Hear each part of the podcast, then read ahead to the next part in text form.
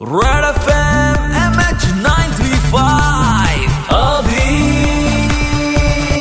hits nine three point five red F M वर. अभि आहे तुमच्यासोबत एम एच नाईन थ्री फाईव्हमध्ये संपूर्ण लॉकडाऊन मध्ये प्रत्येक दिवस आपल्या सगळ्यांसाठी हा सुट्टी सारखाच होता. बरोबर ना? दररोज रविवार म्हटल्यानंतर काही टेन्शनच नव्हतं आपल्या सगळ्यांना. इतकी किंमत राहिलेली नव्हती संडेची पण आता लॉकडाऊन शिथिल झाल्यानंतर जो तो ज्याच्या त्याच्या कामाला जायला लागल्यानंतर त्या रविवारच्या सुट्टीचं महत्त्व पुन्हा एकदा आपल्या सगळ्यांना जाणवू लागलेलं आहे. पण मी का रविवारच्या सुट्टीबद्दल बोलतोय? त्याच्यामागे एक रिझन आहे की आज रविवारच्या सुट्टीला तब्बल एकशे वीस वर्ष कंप्लीट झालेले. आहे पण ही आठ दिवसांनंतर मिळणारी रविवारची सुट्टी इतकी सहजासहजी मिळाली नव्हती बरं का. आणि ही सुट्टी कुठल्याच इंग्रज साहेबांनी खुश होऊन उपकार म्हणून आपल्याला दिली नव्हती. तर एका मराठी माणसाने तब्बल आठ वर्ष संघर्ष करून ती सुट्टी मिळवलेली होती. आणि त्यांचं नाव आहे नारायण मेघाजी लोखंडे. ब्रिटिश काळातील मुंबईच्या कापड गिरणीमध्ये स्टोअर कीपर म्हणून काम करणारे लोखंडे कामाच्या ठिकाणचं वातावरण आणि अन्य अडचणी अभ्यासल्या आणि दीनबंधू या त्यांच्या साप्ताहिकाच्या माध्यमातून लोकांपर्यंत पोहोचवल्या. ज्यामध्ये त्यावेळेस अनेक स्वातंत्र्य सैनिकांनी त्यांना मदत सुद्धा केली. ब्रिटिश राजवटीमध्ये मुंबईच्या कापड गिरण्यांमध्ये भरपूर भारतीय काम करायचे. आणि त्यांचे भरपूर प्रश्न होते. त्यांपैकी एक महत्त्वाचा प्रश्न हा ही होता सुट्टीचा. एकोणीसशे एक्क्याऐंशी साली नारायण मेघाजी लोखंडे यांनी ब्रिटिशांकडे अर्ज केला की रविवारची सुट्टी कामगारांना देण्यात यावे. इंग्रजांनी तो अर्ज फेटाळून लावला. त्यासाठी त्यांनी तब्बल